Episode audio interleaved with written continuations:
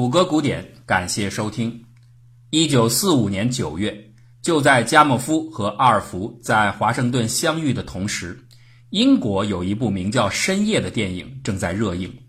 这是英国废除战时审查制度后的第一部恐怖片。剧情是这样的：一个叫沃尔特·克雷格的建筑师来到一户乡村的陌生人家中，一进屋，他就对屋子里的各位客人说。我已经在一个令人恐怖的梦中见到过你们，大伙儿对这句话将信将疑。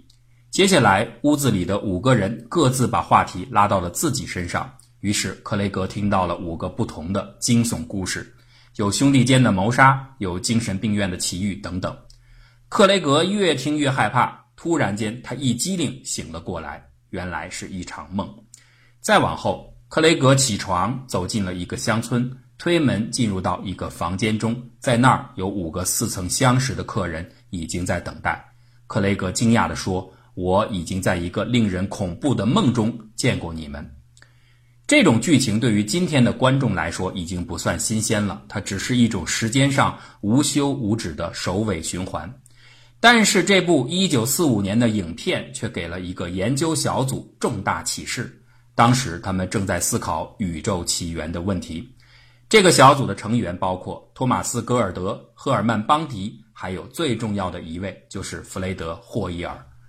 霍伊尔是一个非常聪明但又不安分的人，他从小就喜欢逃课，他的很多启蒙知识都是在逃课之后去电影院获得的。所以霍伊尔曾经说过：“电影院真是一个出色的学校，他每场只要一个铜板，比上课要划算的多。”长大之后的霍伊尔开始显现出自己的才能。他获得奖学金，进入剑桥大学曼纽尔学院学习数学。一九三九年获得博士学位，随后开始研究恒星演化问题。但是二战的迫近打断了霍伊尔刚刚开始的学术之路，他被派往海军雷达组工作。幸运的是，在那儿他遇到了两位志同道合的好友——格尔德和邦迪。三个人都对天文宇宙问题兴趣浓厚，故此一拍即合。就这样啊。一个在未来将和加莫夫、阿尔弗、赫尔曼小组齐名的研究团队就此成型。加莫夫小组和霍伊尔小组刚好唱的是对台戏，一个支持大爆炸理论，一个拥护稳恒宇宙模型。霍伊尔三人组并不是无缘无故的选择立场的。实际上啊，在二战结束之后，这三位成员已经各自分开，忙碌于自己的事情。但是他们仍然会定期的到邦迪家中聚会，继续共同的研究。他们关注到了当时所有的宇宙模型方面的进展，包括正反双方的观点。大爆炸理论当中，宇宙的年龄会小于地球岩石年龄的哈勃悖论，让霍伊尔他们感到这个学说不可信，还是稳恒宇宙更加可靠。但是与此同时啊。坚实的观测证据让他们几个一致赞同宇宙的确在膨胀的这个结论，这就产生了一个问题：传统的稳恒宇宙观要求一个静态世界，而静态世界和动态的膨胀是不可能相容的。到底该怎么解决这个矛盾呢？电影《深夜》在此时起到了关键作用。看了电影的格尔德萌生出一个奇特的想法。霍伊尔后来回忆说。汤米被这部影片完全抓住了。那天晚上，他说：“如果宇宙的构造也和这部电影一样，会如何呢？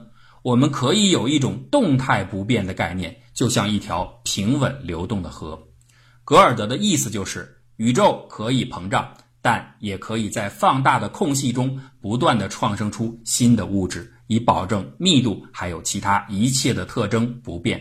宇宙仍然是稳恒的，但却是一种动态的稳定和不变。就像人的身体看起来似乎总是一样的，其实细胞在不停的更新。动态稳恒宇宙说是传统理论的升级版。对这个模型啊，一个最容易让人想到的疑问点就是设想中的新物质究竟是怎么产生出来的？如果真有这样的新物质，为什么此前的人们从未察觉到呢？霍伊尔解释道。新物质可能来自于一种无处不在的所谓生成场，也叫 C 场。那 C 场的物理机制具体是什么还不清楚，但想必解释 C 场的困难度总比回答哈勃悖论要小得多。至于没人注意到新物质的产生，就更好解释了。因为按照计算，要维持当前宇宙的稳定，新生物质的产出速度只需要保持在一个世纪的时间当中，在一个帝国大厦那么大的空间里增加一个原子。如此微小的改变，人们察觉不到，一点都不奇怪。稳恒宇宙理论可以轻松地回避哈勃悖论，并合乎于宇宙膨胀的事实。但是啊，它无法解释元素风度的悬殊分布。另外，这个理论还给出了一个明确的预言，可以用来检测它的正确性。在动态稳定的宇宙设定下，新生物质必然得是处处均匀的，否则你就谈不到稳定了。如此说来啊，那些新生的婴儿星系也必然得是均匀分布的。它们既可以在极远的深空中出现，也可以在地球的附近被找到。大爆炸理论对这个问题会给出完全不同的预测，因为在大爆炸的描述中，婴儿星系只有在宇宙创生的时刻才出现过。那今天还能看到的婴儿星系，必定是古老的宇宙在创始时刻的光影。这些光在穿越了漫长的时空之后，直到今天才映入人类的眼帘。故此啊，它们只能来自于遥远的宇宙边缘。光线从那儿到地球的时间几乎等同于宇宙的年龄。两个理论，一个预测婴儿星系会出现在地球的附近，一个预测它只能分布在宇宙边缘。因此，我们只需要一台大功率的可以找到婴儿星系的望远镜，就可以鉴别两种理论的正确与否。只是啊，这种望远镜在当时还没有条件能够制造出来。被质疑当然不会只是大爆炸支持者们的专利，霍伊尔小组的理论同样也遭遇到了嘈杂的反对声音。加莫夫用他一贯的不正经的风格挖苦说：“一切关于稳定的理论似乎只在英国特别受欢迎。”这是一句双关语，暗指霍伊尔、格尔德和邦迪都来自英国，同时呢也嘲讽了英国人的保守传统。霍伊尔是一个心直口快的人。他的两个小伙伴也口风不饶人。当有天文学家质疑这个小组没有任何的天文学基础，仅仅是凭空琢磨一些纯粹的理论的时候，邦迪回击道：“什么是天文事实？不过就是照相底片上的一块污渍罢了。”当有人说霍伊尔甚至没有使用大型望远镜的经验时，邦迪又回击道。这种说法就好像是说，只有水管工和送牛奶的人才有资格谈论流体力学一样愚蠢。你看，这样的语言风格，再加上稳恒理论在证据方面确实显得薄弱的事实，就会让这个小组和同行间的沟通不顺畅。霍伊尔只得和对手加莫夫一样，选择更多的向公众而非向科学界去解释自己的想法，以寻求支持。电视剧《仙女座》。儿童剧《火箭飞往大熊座》，还有一系列通俗的文章，都是霍伊尔的杰作。这种因为强大的阻力而诉诸于公众传播的做法，也有一个非常正面的后果，那就是让深刻难懂的宇宙学话题，包括相对论、和物理等等知识，前所未有的深入到了每一个普通人的心中。这是此前所有的科学大辩论均未取得的伟大成就。因此啊，加莫夫和霍伊尔。先后获得了联合国为鼓励科学普及设立的卡林加奖。除了获奖，还有一个意外的，但或许更加重要的收获：英国国家广播公司 BBC 在一九五零年要制作一期关于宇宙的节目，电台对所有可能受邀的嘉宾都给了一个分析档案。霍伊尔因为一贯的言辞犀利而留下了容易惹麻烦的印象。然而啊，这个节目的制作人彼得拉斯莱特。不顾霍伊尔档案文件袋上写着的“不用此人”的编辑提示，毅然地邀请霍伊尔做了五集系列节目。在最后一讲当中，当霍伊尔谈到和自己的研究对立的那些模型时，一段载入史册的话脱口而出。他们中的一个最突出的假设是，宇宙开始于有限时间之内的一次大爆炸。按照这个假设，宇宙当前的膨胀是爆炸遗迹。这个 Big Bang 的想法，在我看来不能令人满意。Big Bang，霍伊尔以轻蔑的口气随口说出来的一句俏皮话，从此取代了先前被普遍使用的但却毫无生机的动态宇宙演化模型一词，开始了它在传播史上的大爆炸。我们都能感觉到 “Big Bang” 这个词本身不足以涵盖它所代表的理论的准确内涵，但是啊，它旺盛的生命力足以证明这种偏差不重要也毫无影响。一九九三年，《天空和望远镜》杂志曾经发起过一次取代 “Big Bang” 的征名大赛，卡尔萨根、休唐斯、莫迪西费里斯三位牛人组成了豪华评审团。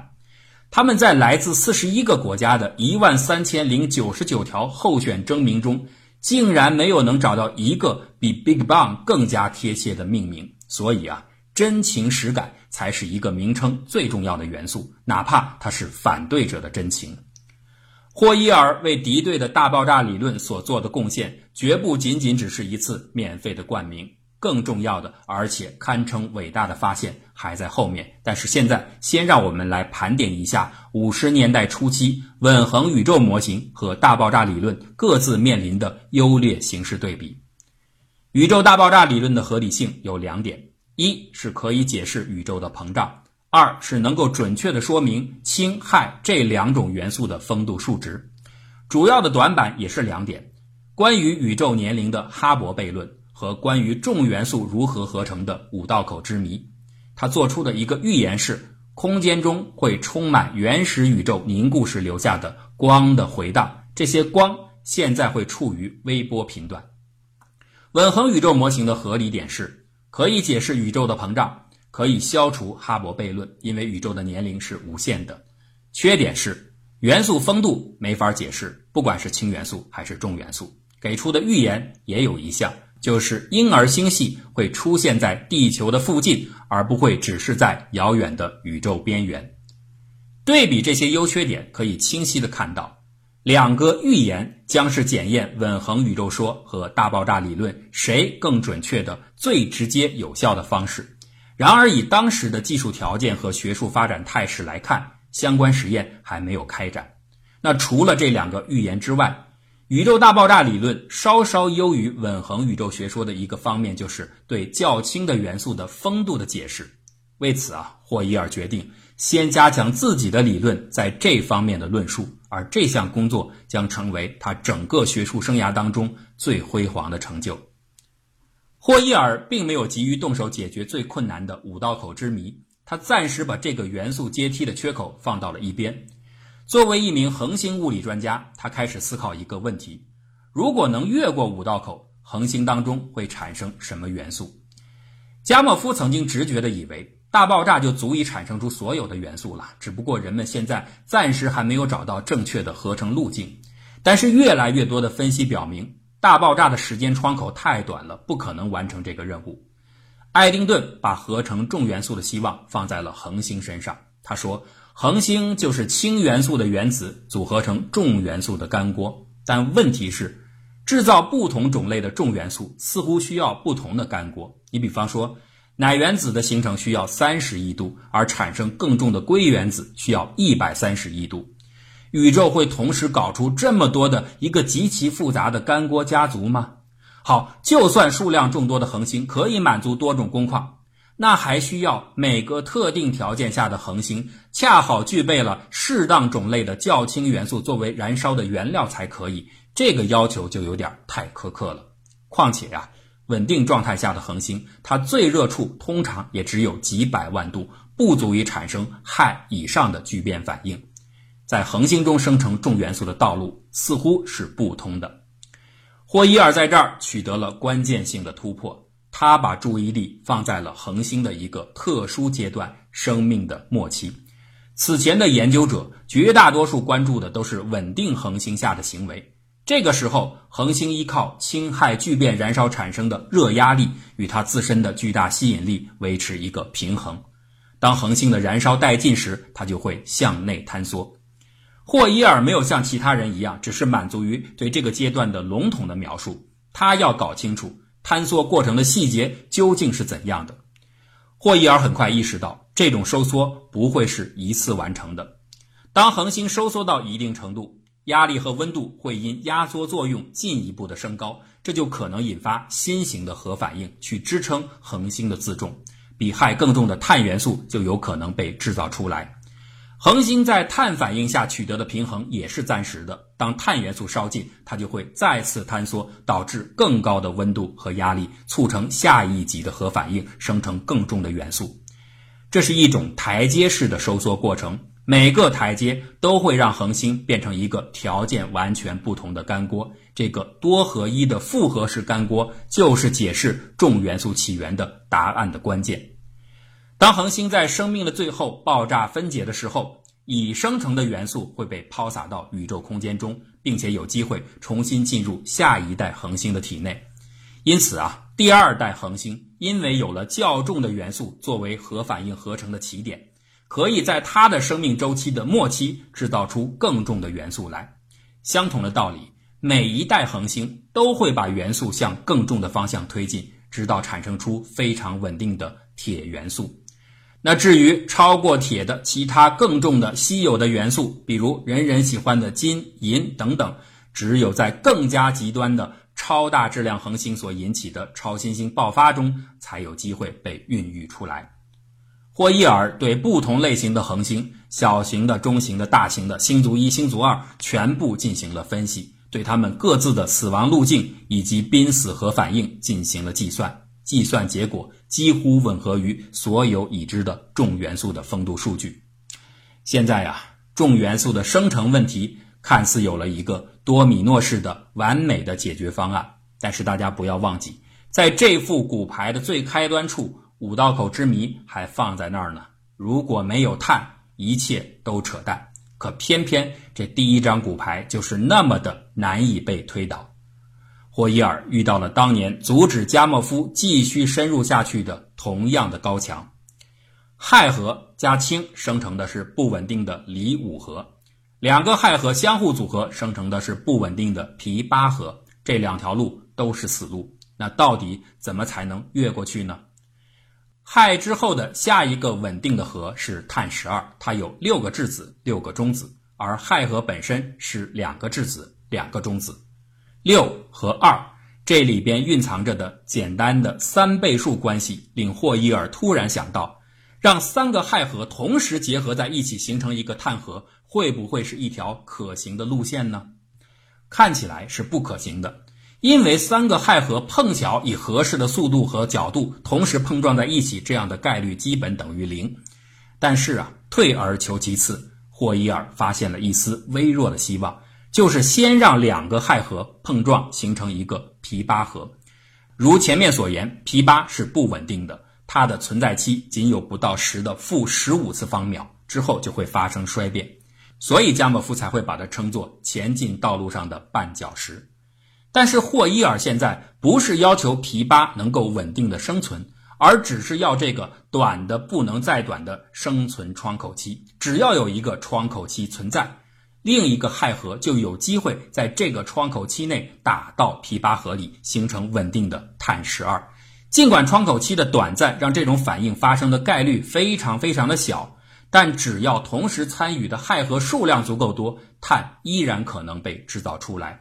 这就好像购买彩票，每个人中奖的概率虽然极低，只要彩民数量够多，每期依然会有不少的人中大奖。可惜啊，事情偏偏没有这么简单。